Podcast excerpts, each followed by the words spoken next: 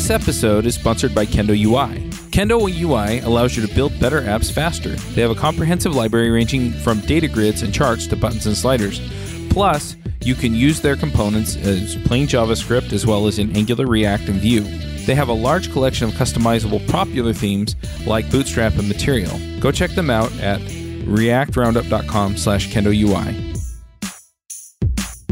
All right. Hey, folks, and welcome to another JavaScript Jabber. This week we are still at Microsoft Build. I guess we're not live anymore because you're going to get a recording of this. But uh, anyway, I'm here with Ori Zohar. You want to say hi? Hello. And oh boy, I, I love these names that are a little bit different. But how do you say your name? Gopinath Chigakkagari. Awesome. You can call Gopi. Gopi. All Yeah. right. That's Gopi and Ori. Gopi and Ori, yeah. Yeah. So, do you want to just introduce yourselves really briefly and tell us uh, what you do at Microsoft? Sure. Uh, so my name is Ori Zohar. I'm in the product team for VSTS, focusing on DevOps, specifically on Azure, on our cloud. Okay. I am Gopi Gopinath, and you can call me Gopi. I am the group program manager in VSTS. Okay. I primarily own continuous integration, continuous delivery, DevOps, Azure deployments. Anything to do with the CI and CD parts is what mm-hmm. I want. Awesome. Well, then we're going to have a lot to talk about because this is something that I'm continually pushing on the show and saying, look, folks, you need to do this. And it's not just from the standpoint of, hey, you know, this is the right way to write code. But I hear people complain that they don't have enough time to get done what they need done, or, you know, there are companies that have trouble finding more people to come work for them or things like that. And I'm like, look, if you can automate away parts of these problems that you have, you know, whether it's CI CD so that the deployments happen automatically and you know that there aren't bugs, all the way down to, you know, automation on your machine and how you generate code and how you write code and how you check code and everybody kind of understands that process, which is DevOps. Um, then you really get into the area where it's okay. Now the people that I have working for me are just solving the problem, right? They're they're writing the code, and so yeah. Um, first of all, I just want to clarify. You both said VSTS. I'm not sure everybody that listens knows that VSTS is Visual Studio Team Services, Yep. and that encompasses a lot of tools that allow people to manage their projects. Right. So Visual Studio Team Services is our um, basically suite of services that gives developers the ability to be productive, meaning plan their work, uh, post their code, and do some social coding together, build their code, um, including continuous integration, automated builds, then deploy that code uh, even do package management, um, create amazing dashboards just to see the whole thing work, create wikis to share the all the information and everything. Uh, so it's basically about developer productivity. Right. Yeah, It's a suite of products. It's a suite of services, I would say. Yeah. Yeah, it really is. I've I've played with it a little bit. Um, you know, it's not something that I've used myself on any major projects, but most of my major projects these days are podcasts and not programming. So, um, but but yeah, I'm curious. So, as we get into this, what's kind of the first big step that people should be taking if they're getting into the process management stuff that we're talking about here that DevOps encompasses? Yeah, so, so I think in Microsoft, um, we define DevOps as the union of people, processes, and technology. And this is, we need to say that because when people say DevOps, sometimes they mean different things. Yes, absolutely. Uh, I've heard DevOps being referred to as the guy who does DevOps. It's a title, or DevOps is a process, or DevOps is a tool. But the way we look at it as it's the union of people, processes, and technology. And actually, when we talk about VSTS, we're talking mostly about the technology and the tool. right. But in Microsoft, in our point of view, it's the people and the processes that are actually more important. Yeah. So you can buy the tool and you can install it and you can tell everybody start using this. But if people don't have the culture of being agile, of um, just thinking about being uh, with production mindset, Yeah. doing automated testing, uh, collaborating in a way where um, they're kind of empowering each other and um, just getting all the benefits of working as a team, then and you don't have the organizational structure as well Right. to support that, then it doesn't really matter what you do because basically you can really implement a lot of DevOps best practices. And I think a lot of what we talked about DevOps, like continuous integration, continuous deployment, is just best practices. A lot of it you can really Yeah. do in the end with like very simple tools. It's more about the mindset, about the culture, and about the organization kind of embracing that. Yeah, absolutely. It's interesting. I've talked to a number of people about just, you know, automating processes. And it's funny because they're like, oh, yeah, you know, we could write some scripts. And I'm like, no, that's not the point, right? Yeah. It's what are, what are your people doing? And when stuff goes sideways, do they know what to do, right? Do you have a process for that? And you can't really code that. You can't CI CD your way out of that. You just have to make sure that everybody's on the same page as far as how we do things. And then, yeah, you you automate the processes that you can with the tools, but you've got to have your people bought into the idea that this is what we do, this is how we do it, and this is what it means. So, yeah, I'll just add a couple more points to what Ori mentioned. Things always will go wrong, right? You know, whatever you do, things will go wrong. But the important part in the DevOps culture is when things go wrong, are people working together, Right. right? Hey, you know, the ops guys, yes, there is a site down. If my site is down, do I know what I need to do immediately? Yeah. immediately? Mm-hmm. Do I get that feedback immediately? What's going on? Now, you know, if I understand, hey, you know, my site is currently down, not working. Right. How can I immediately talk to my developer, you know, or the ops people and get it back up? And how much time does it take for me to, you know, deploy a hot fix to it? If you Yep. have not automated all of this, boy, you know, getting your hot fix done and testing it out and deploying it will take a lot more time. Mm-hmm. And the tools, the process, the culture will help you get there. Yep, absolutely. So, what what kinds of things does VSTS or Visual Studio Team Services offer to help people with these processes?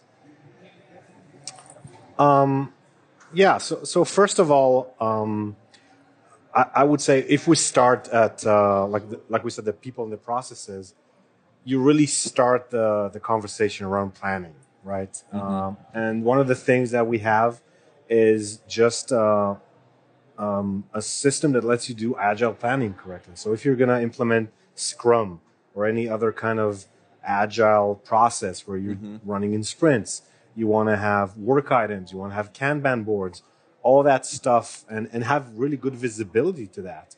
Uh, um, then we have that uh, in VSTS. That's that I would say the first thing when we kind of start up think about those cycles because a lot of DevOps is cycles. It's about planning, coding, building and testing, deploying, monitoring, and then getting that feedback to your next plan. So that's the Right. cycle that. So we can definitely start there, right? Uh huh. Yeah, so that's the that's the first part. You know, the planning. Either you have a new idea that you want to you know give it to the customers, or a customer gave a feedback to you saying that you know Uh-huh. how do we improve this feature. It all starts that place. Right. And you know that that second point is about the coding. And obviously, we want most of our developers as much as possible. You know, because we are paying big bucks to them. How can we just you know optimize their time, focusing on adding more features, more Yeah, features, more features, and automating the remaining things. Mm-hmm. That includes automatically building it, automatically testing it, automatically deploying it. So that at the end of the day, most of developers, you know, time is spent only on, you know, features or Mm-hmm. debugging than these things. Let the Yeah. system, now the system can be running in the cloud or Yep. the system can be running in your on-prem system. Let that system take care. I think that's the Uh-huh. key value problem. That's the key problem that we would like to solve. Well, and you're talking about it from like a business or team standpoint, right? Where it's, yeah, you know, let's have our developers working on the things that we're getting paid to deliver to our customers, right? But as a developer, I'm also looking at it and going, I don't want to worry about what's going on in production. Yep. You know, I don't I don't want to worry about any of that stuff. I want to push it up. I want the CI machine to come back to me and say, "Hey, you screwed this up, fix it." I mean, but that's it, right? The the rest I don't want to worry about the rest of that stuff. You know, the I want the planning to be easy, painless and short. And so if the tools allow you to do all of those things, I mean, that's that's what we're looking for. Right. I, I think a, a big trend of, of this whole DevOps, um, embracing DevOps in organizations and, and by, by different developers is also kind of moving, kind of shift lefting the responsibility. So uh-huh. developers are actually becoming more responsible to production. Like you say, Right. that is not where developers want to be. They want to code, they want to Yep. move fast, and they don't want to worry about production. So that is a great incentive to automate stuff. Oh, 100%. 100%. I think like as a, when I was uh, mostly a developer, now I'm not doing that as much, mostly focusing on product. But when I was a developer, the last thing I wanted was to have something break somewhere else and me to stop Yeah. doing what I'm doing, check it out, debug it, see what happened. So the best way around it was actually to add all the info I needed, like as telemetry, uh, make sure this thing is like robust and never fails, do a bunch of tests for it so I can kind of forget about it and move to the next thing that's actually more interesting. Yeah. And that is a huge incentive. Once you do that shift left, and that's part of the cultural thing we've we've mentioned, um, you're actually telling your developers, guys, you're you're gonna be the the guys. We're gonna wake up if something goes wrong in production. Yeah. There is nothing uh, more ins- insensitizing uh, to to developers to to do good coding than the fact that they're going to be woken up. And this is actually Gopi can yeah, and Gopi can talk more about this because this is exactly what's happening in the VSTS team, which is VSTS is actually a SaaS, right? So it's running all the time Uh-huh. all over the world, and it's in production. Yeah, so now I'll just tell you maybe a story. I'll start with a story so people can understand. And these are real customer stories, Right. Right. I think this is pre-DevOps days. You know, the the way people used to work on. You know, one of the person, you know, he has he was added a feature, and then the feature was done, completed, and he kept all of his feature code on his hard disk. Uh-huh. Okay. He was not using a version control system. Oh, he no. created a package and then deployed the package. He gave it to the ops guys. Ops guys deployed the package. Everything is working fine. Right. And then he went on vacation. Oh, no. and then, you know, customer, you know, tried it. Uh, actually, no. Before he went on vacation, customer tried it. Everything is working. Then he went on Mm-hmm. vacation. Right. But customers needed a small change in it because they were blocked on, you know, somewhere inside. Right. Now they call, you know, them and then asking that, hey, you know, I'm blocked on it. Can you just help me solve this problem? They said, yeah, sure, we will solve it. The management, that's what management Right. knows. And then they said, yes, we will solve it. We will give it to you. They find out that this guy has gone to Hawaii. To where? To Hawaii. Oh, nice. So he's having fun there. I don't blame him. And he get a call from his manager. Yeah. Do you have your laptop? No. Fly back now. Oh, man. So that's the real story. That's horrible. right? and it's not good. And obviously, you know, Yeah. developers, he worked hard, he just completed Yeah. everything. But the cycle of part of the DevOps is where can I just make sure my source code is in a version control Yeah. system? Can I make sure there is a you know automated pipeline that is available to do the testing, Yeah. building, and deploying is a super super important. Yeah, at least in this this new era of where you know things are moving super fast, where if you're not doing it, your competition might start Mm-hmm. doing some of these practices. Yeah. So at the end of the day, reaching value to the customers as fast as possible is important. Yeah, absolutely. Well, and and we're if we're going to get into talking about CI and CD, you know, which is continuous integration, which I, I've heard people using it for different things, but generally what I see is you know runs tests, run builds, um, you know, any linting or other you know code tools that you know don't really fall under either of those other two that are part of your process. You know that you can automate get run as part of the CI pipeline. Um, you know, all of that stuff is feedback that you get before you push to production. Right. So then you don't have to get called in the middle of the night because production isn't broken. Right. It just your your continuous integration build went red, Right. and so you just come in the next day and fix it. Right. Yeah, and, and I think continuous integration uh, also takes out a lot of the risk that we know integration kind of inherently has. Yeah. If you've ever been a developer, you know that the one thing that people don't really account for very well uh, in terms of like planning and the time they give it is integration. Everybody assumes everything's just going to work together when different teams or different people work on it, but then you come to bring it all together and it breaks. Yeah. Uh, and the idea is that with continuous integration, you are constantly integrating into the main or master branch. Uh, so it's a lot of small changes. You fail fast, Right. to Gopi's point. Uh, you realize you're failing fast, and with things like, um, uh, for example, branch policy that we have in VSTS, where you can enforce that you have to um, um, pass a certain amount of tests before you can even commit your code, uh, then you know that um, that master is always Right. stable, and that any changes are actually small changes. So you don't have a lot of risk at the end of the development cycle where you're like, oh, now I need to bring everything together, and we're not going to meet the deadline because and customers are not going to see this feature because uh, we need to work out why why it's not coming in together. So Yep. Absolutely. Well, and yeah, the other the other end of integration isn't just integrating my code into the main code base, but also all of the things that I wrote that have to talk to stuff that other people wrote. absolutely. And and I'll tell you, other people write crappy code. Now, my code's fine, but their code sucks. And so if they if they don't do it right, then when I commit, there's going to be a problem, and I want to know that, right? So that I can go get on their case, or so that I can, you know, just make it work, you know, and not make them feel bad about how bad their code is. And so, you know, yeah, it it, it really gets you around not just to the integration of my code into the ma- main code base, but also my code with your code.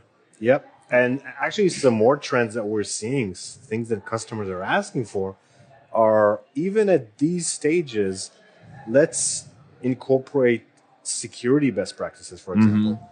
I want to scan the code that you're going to commit to make sure I'm not introducing new vulnerabilities Oh yeah. or even IP stuff. Like I don't, I want to mm-hmm. make sure I'm safe in terms of a legal thing. Like I don't want to include things that I'm not allowed to include there. So there's a mm-hmm. lot of um, solutions out there that allow you to even scan code uh, against like whitelists or blacklists, Yep. or just like look at in, in patterns and stuff like that.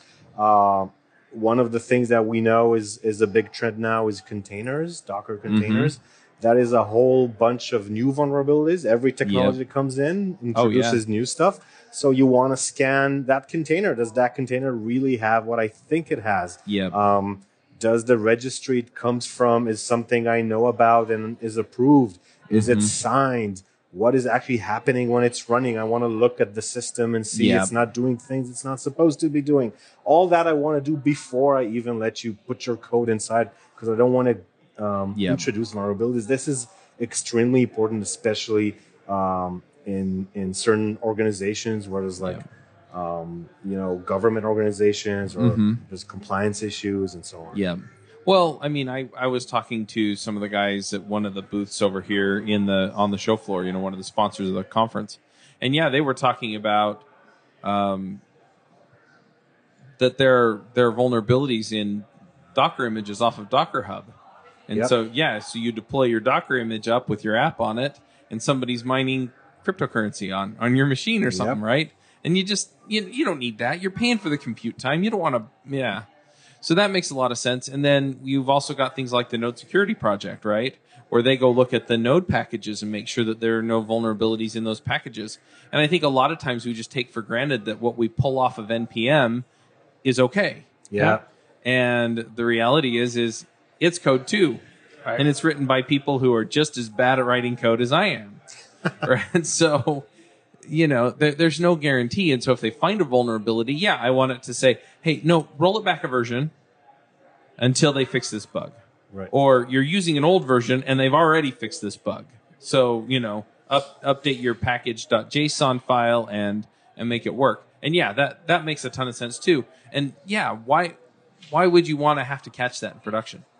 Exactly. You Yeah. want to do what we call, and I think I mentioned this, shift left. Just always catch it as soon as possible. Yep. And I think there's a, a, a really interesting tension because the world is moving towards open source. And Oh, we do- totally. and we do want to, we don't want to lock ourselves in. We want to, you know, leverage that amazing ability to get like a lot of value from people outside the organization, people I don't know, people Yep. who are great coders who solve problems that I don't want to solve again. Yep. Uh, but with that, there's like all these vulnerabilities. So it's Yep. an interesting tension that I want to keep myself safe, but I want to take advantage of all this Yeah. goodness out Oh there. yeah. So this thing, this is actually a trend that we hear more and more referred to as DevSecOps, Mm-hmm. where we're kind of looking into those things. Um, and at Microsoft, that's definitely top of mind for us as Yep. uh, part of the roadmap, by the way, for Visual Studio Team Services Yep. and our developer tools, uh, and also for Azure, our cloud as well, Yep. of course. For you, Loot Crate is offering an opportunity to save 10% on any new subscription at lootcrate.com. Just enter the promo code BRIDGE10 for 10% savings. Loot Crate is one of my favorite things. Every month I get a box in the mail, costs less than $20, and it comes with all kinds of goodies. I have stuff from just looking at my shelf Batman, Spider Man, Ninja Turtles, Back to the Future, Lord of the Rings, Star Wars, and much, much more. So if you're a geek, a gamer, anything like that, and you want cool stuff to put around your office, uh, cool t-shirts, comic books, etc., then definitely check out Loot Crate. To save 10% on your new subscription, go to lootcrate.com slash ruby. Again, that's lootcrate.com slash ruby to save 10% on any new subscription. Enter the promo code BRIDGE10 for 10% savings. Uh, So- the, the, the Ori's point, just to add a couple more things. As the tension is there in two ways. One is developers want to be like radicals. They want their productivity be super fast. Hey, you know, why should I just build it? There is already a function that's available. Let me just download and use it. Whereas the enterprises and primarily in the financial health, you know, Right. they want to be super, super careful on what modules that they are using. Now, they want to enforce process. They want to enforce only these policies, mm-hmm. these modules, you know, are allowed to be used. These open source versions Right. are allowed to use.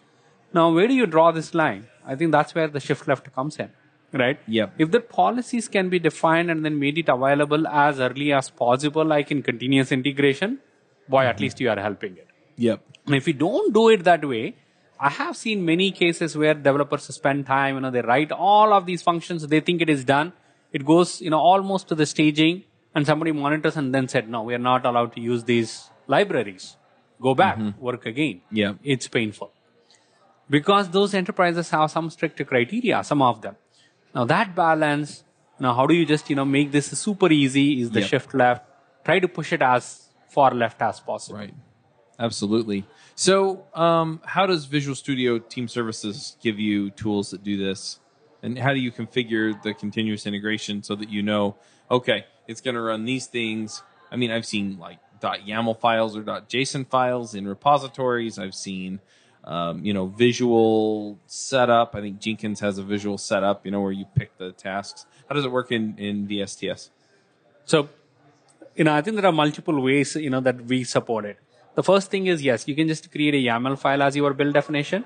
Mm-hmm. And that YAML file, you know, you can check it into the version control system, Yep. which is available for everybody to see what needs to be done as soon as the check-in happens. Mm-hmm. Yep. That's what GitLab does. That's how GitLab does. You know, that's what you know we recommend the YAML Yeah. way. We also have a UI way of solving this too, where you can just create a set of tasks. We call it as a build definition. Mm-hmm. Build definition is like a set of tasks or a, you know steps that you want to perform. First step can be a pull in my sources. Second step is pull in my npm packages, build it, run tests, and create artifacts and then publish it Right. right? So that's one way of achieving it. The second way, we are also even taking it, you know, a little bit even more further, integrating with a pull request. If you are already using a Git-based one, mm-hmm. or you know, if that's what you like, how can I just make sure that before even my code gets merged into the master, can I be clean? Right. Can I come out clean? So you can create a branch and a pull request policy and then say, every merge, can I automatically do build? Can I run this set of unit tests? Right. So that will make the life even more mm-hmm. easier. So in case of VSTS, we have a pull request based policies you can create. You can create a continuous integration and protect yourself. Right. And next one is in the release management, just like build definition, you can create a release definition. Even that we are considering like YAML based story mm-hmm. there too, where you can say, you know, let me just deploy it and then start running my functional tests. Right. And you can create an environment, you can try to achieve it. And if my, you know, deployment is successful, my functional tests are successful, let me take it to the next stage. Right. Let me deploy it to, you know, staging or a pre-production mm-hmm. and do load testing.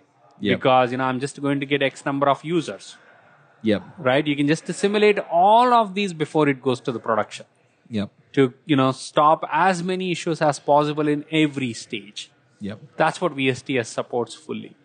Yeah, and just to add to that, so if we double click on the tasks that Gopi mentioned, we can put in this build definition. We actually have a huge variety of tasks that we support uh, right out of the box. And actually, if you're missing something, we have a huge ecosystem of partners and basically an open marketplace where you can just click and basically find, I think, everything you would even ever imagine. I think. Right. Um, be- and if you don't find that, you can actually write your own extension and create your own task.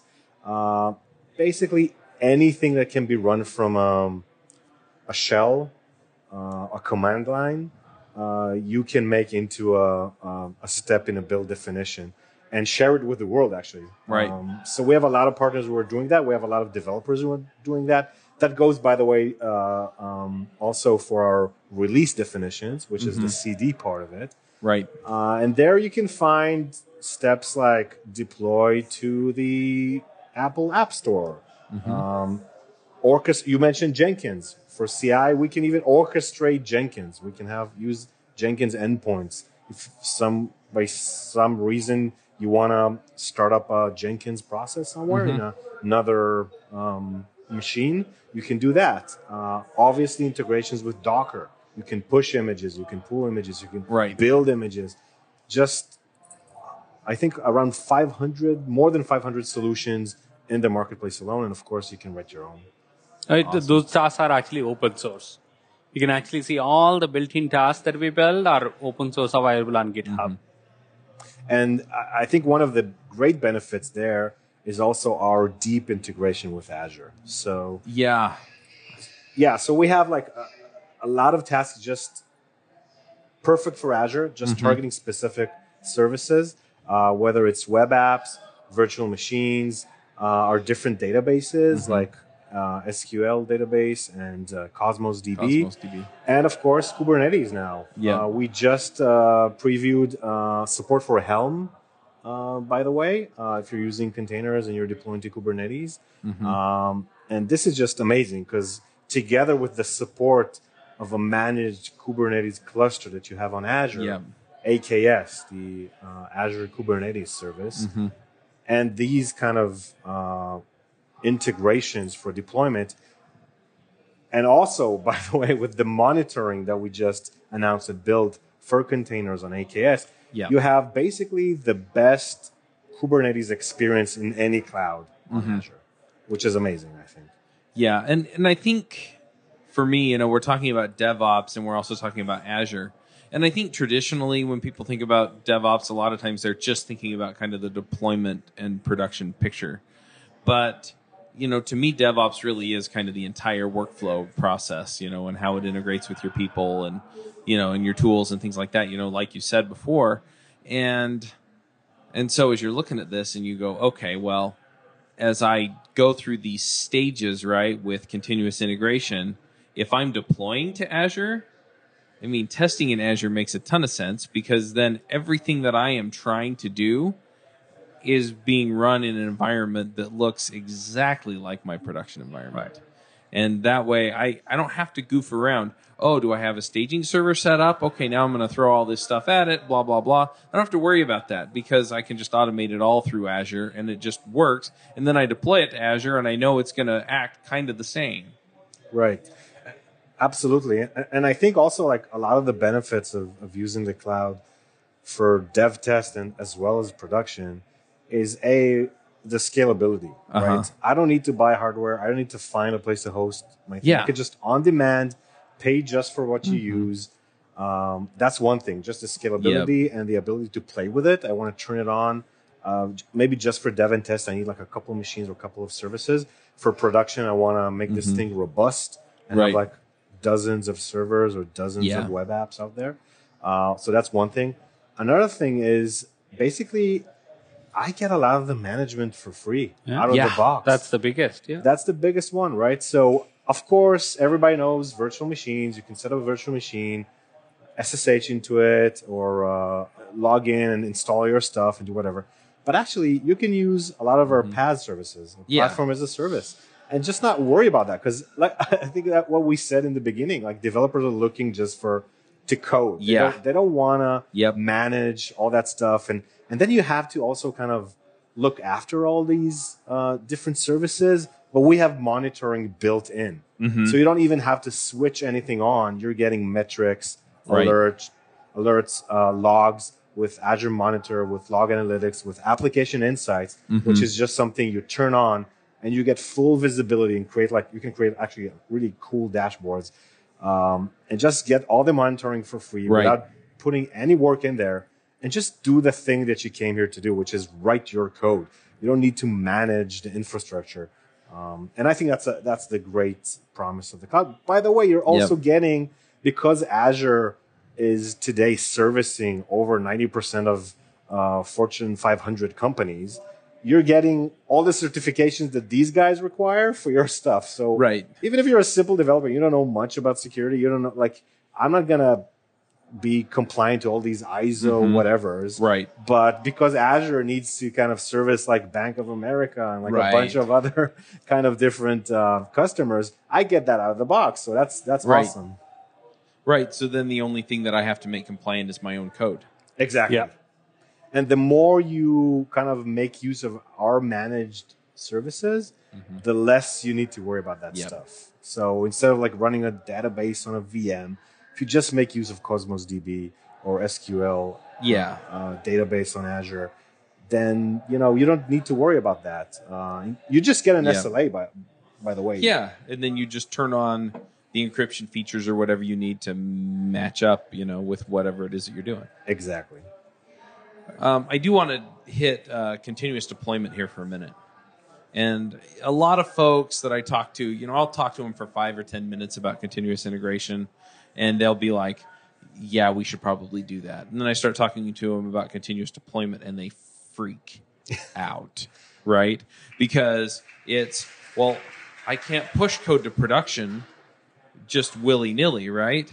And you know, and our, or they'll tell me, and this always makes me laugh because they're like, "Well, our deployments take, you know, all day. You know, we we we build for, you know, two weeks, three weeks, a month, three months, and then we deploy, and then we have to sit there and we have to babysit the thing for a week. You know, is the worst I've heard. You know, they deploy every three to six months and they have to babysit it for a week.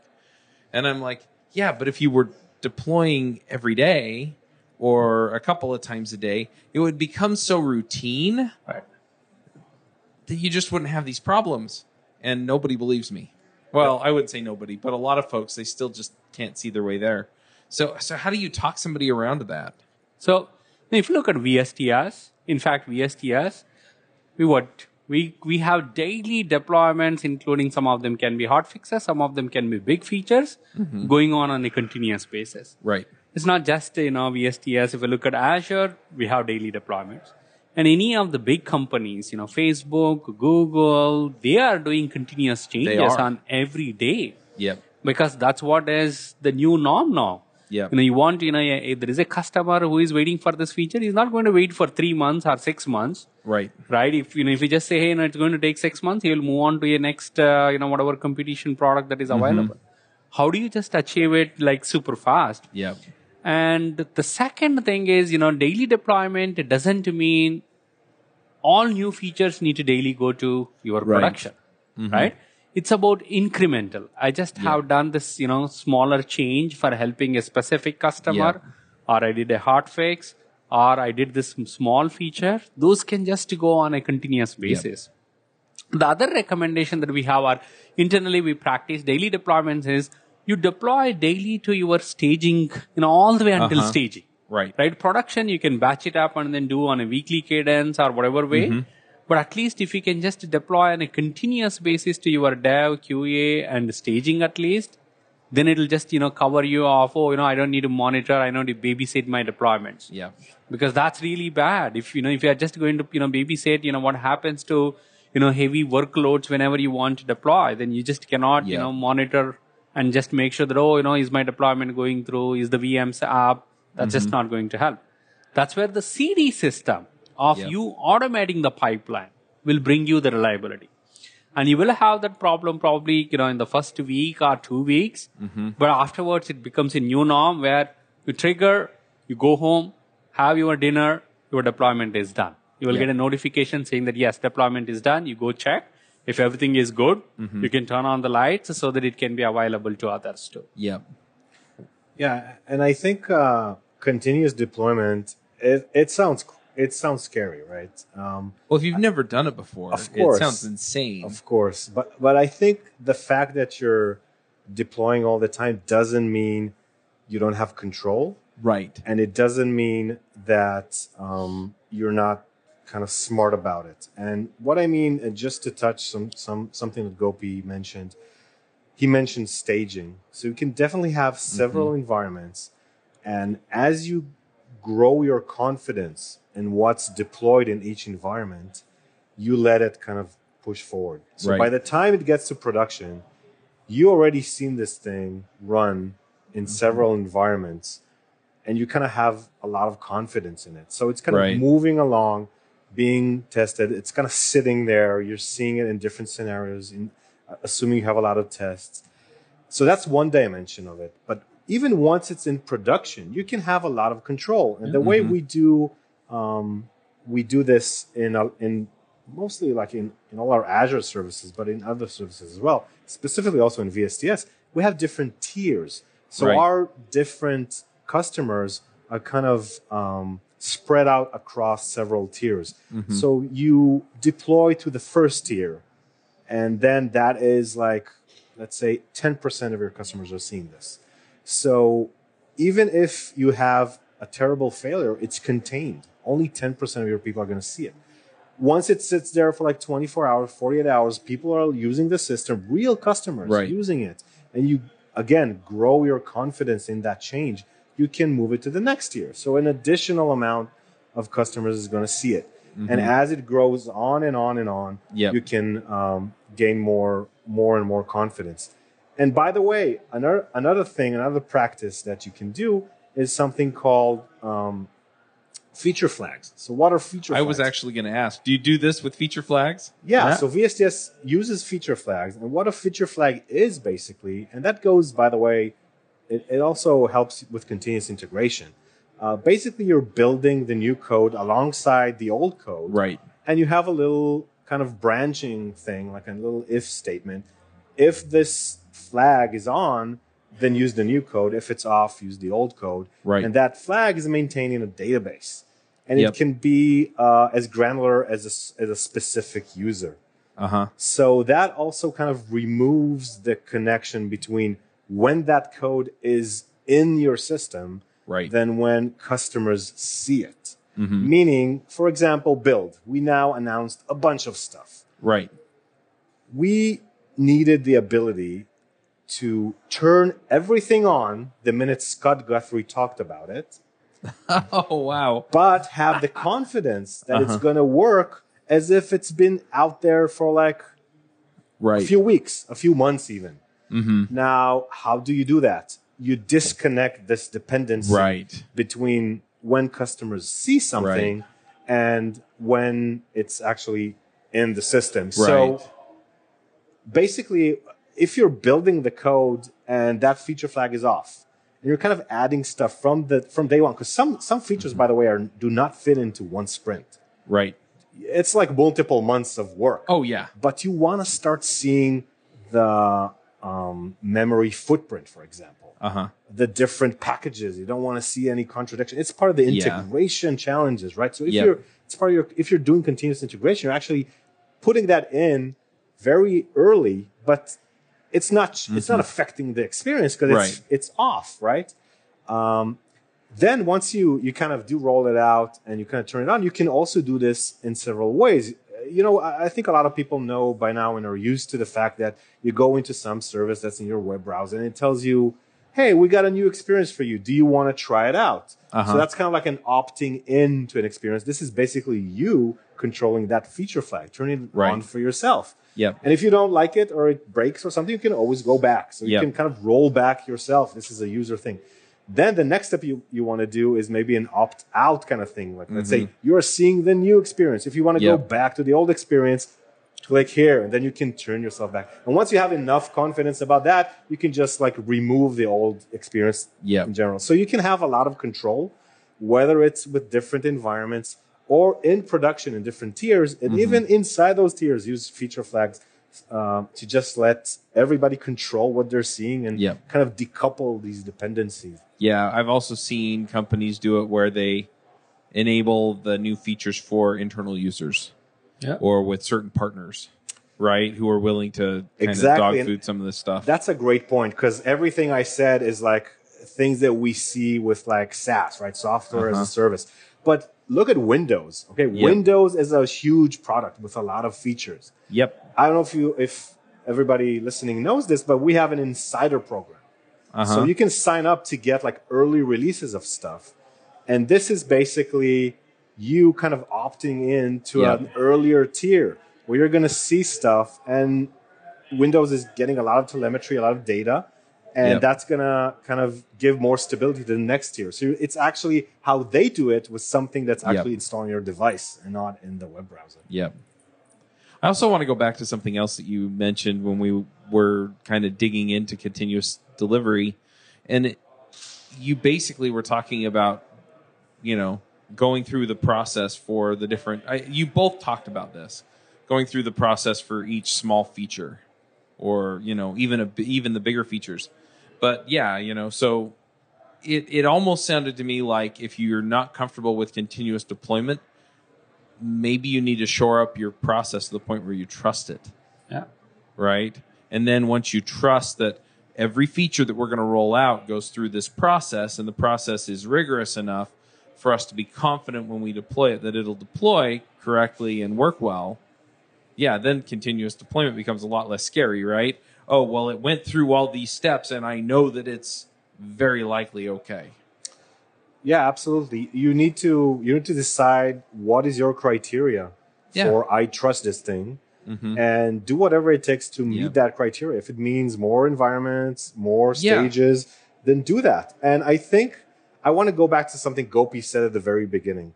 Things are always going to fail. Yeah. Even if, if you do all the stuff we mentioned, you are going to get failures. Why? Yeah. Sometimes it's not your fault. Sometimes there's a power outage. Sometimes it's it is your fault because code is what is complicated. Things Yeah. are complicated. There are dependencies. It's hard. So it's it's also about failing fast. And Yeah. failing fast is about uh, first and foremost understanding there's a failure. So Yeah. on top of all of that, even if you say like this is how I know I trust this thing, let's make sure that I have the telemetry, the alerting, Mm-hmm. all the monitoring I need to know that something goes wrong. I want to see stuff and Yeah. know it before my customers see it or before a lot of my customers. I don't I don't want to get angry tweets or angry emails or support Mm-hmm. requests.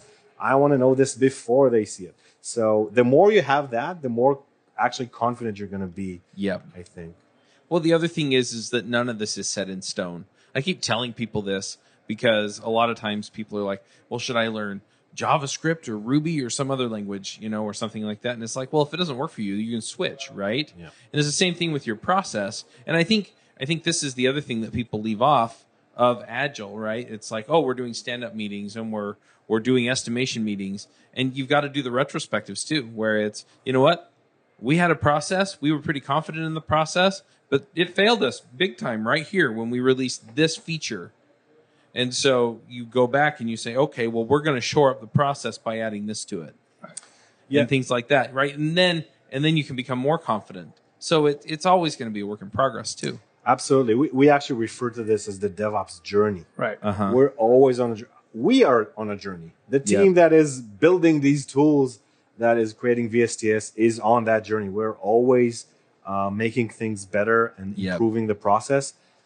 I actually did this exercise with, with a bunch of customers, and I think it is super useful. Um, you put people in a room. It's called value stream mapping. It's actually from the uh, School of uh, Manufacturing, like Oh, lean cool. manufacturing, Yep. if you know what that is. So you look at and, and so I take all the people in the room and everybody who has Uh-huh. something to do with the with the product. You put them in a room and you tell them, "I'm an outsider. Please walk me through the process from you have an idea for a feature all the way until your customer uses it." Yep. and we try to do it as the as the smallest granularity we can and for each step we list who can do that process how long does it take? What is the rate of failure? Yep. And if it fails, how further back do you have to go uh, to kind of come back? Yep. So even just going over that stuff, people are like, "Oh my god, I can't believe this is how we're working." Because whether you like it or not, you have a process. Even if Yep. you never drew it, you never defined it, you have a process. If Yep. it's just like, uh, you know, going to this guy's cubicle and asking him to do this and downloading the code and Yep. SSHing there and doing this, you, this is a process. Okay, it might be not not written anywhere, and you're not being aware of it. Uh, it's not being explicit, but um, you have a process. So even Mm-hmm. just doing that exercise, you're like, oh my god, I can't believe we're doing that thing. But after you do that process and you kind of realize, okay, this specific part fails like 50% of the time. And it throws us all the way back to the beginning where we have to like create a new branch or start the Yeah. development all over again. If we just improve that as a bottleneck, our productivity and our confidence in our code is going to just shoot up. Yeah. So there's always places to improve. If you can prioritize by doing this kind of exercise, it's amazing what you can do with just a few simple things. You don't need Oh, to yeah. go continuous integration, continuous deployment from day one. Right. Sometimes it's just automating this thing, writing some more tests over there, writing another script there, uh, Mm-hmm. having some monitoring service running here. Yeah. That's all you need. And it, it really depends on your process and your product. Yeah, I'm pretty well con- convinced that it follows the the 80-20 rule or the Pareto principle, right? Where Yeah. you know you're gonna you're gonna yeah, it's gonna be a number of small things, and those small things are gonna be the hinges that turn you know make the eighty percent move. Yeah. Sure. And, And, yeah, it's know. all about optimization, really. Yeah. DevOps is really an, Yeah. an exercise in optimization, which is why I also tell some people I think if you're a developer, you know this never optimize too early, right? Before you get the thing right, Yes. don't optimize it because Uh-huh. you're optimizing errors or bugs Yeah. or whatever. Yeah. But, so, but that's what you were talking about before. What is every little step we take to get to where we're getting, right? Right. Now we know where we are and we know where the problems are. So, yeah, so we can tweak these pieces and then optimize those for the greatest benefit. Exactly. And you got to start somewhere. And if you're you're starting from somewhere that is completely manual and not Yeah. process driven, that's fine. That's great. Like do whatever it takes to move forward. Yeah. But as you move forward, you're gonna see that you're gonna need process. Like I so I, I I'm from Israel and I worked with a lot of startups. Has a lot of startups in Israel. Right. Um, um, when I worked at the Microsoft offices there. And you even see it with startups. So everybody assumes startups are the most agile. They're most like they move the fastest. Not Mm-hmm. like they know how to fail fast. They they pick themselves up. They they break things. They move fast. But sometimes That's all true, but they don't have the baggage. well, exactly. that's why. Well, absolutely, absolutely, and and that's fair. But the thing is that once they become, they start being successful. Like they have that first customer. Yep. Suddenly, oh wow! If something breaks, that's my only customer. I have Yep. production now. Now I need to think about how I stabilize things before I move it over. there. Yep. And what's going to happen with the next uh, customer? I need to onboard them. Suddenly, they they see that they are it's like success is their enemy suddenly because they're they're succeeding faster than they can The kind of because especially with cloud now right? We mentioned this like you can create like uh, you can be like four people in a garage and have hundreds of virtual machines running a kubernetes cluster and having like cosmos db running millions of transactions. It's just like four people. Right. And you need to manage that thing. You need to make sure that thing is stable and your code, all the changes you're, inter- you're introducing are not breaking everything. Right. Suddenly, you need process. You find you, I need process. I need DevOps. Like it's Yeah. not enough to move fast and break things. I'm becoming a serious uh, product or a serious Yeah. company. So Yeah, exactly. I mean, you you have constraints, like you said, from your customers. You have constraints because you have technical debt. You have, cons- you know, and all of those things are going to slow you down. And the trick is, is to yeah, to uh, figure out what your processes are and automate them, and you know, and um, basically, stay agile. You Yeah. want to stay Yeah. agile. but you want to be but like them the as gu- efficient as possible so Right. that you can move forward. optimization. Yep. Yep. Um, we do need to wrap up. One thing that we do as part of our shows, just to kind of give a little bit of flavor to them at the end, is we do picks. Do you run your own freelance business? Or maybe you're thinking about picking up some business on the side? Well, then you need FreshBooks. FreshBooks is the quickest and easiest way to get invoices out to your clients. It's easy to use, it works anywhere.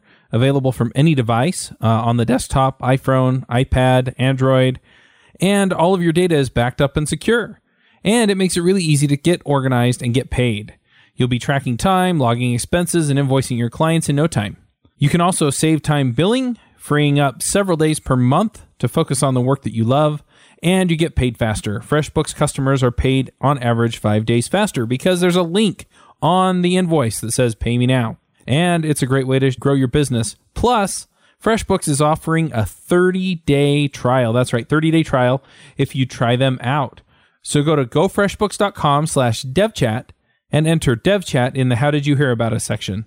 Once again, for a 30 day trial, go to gofreshbooks.com slash devchat and enter devchat in the how did you hear about us section. I'll go ahead and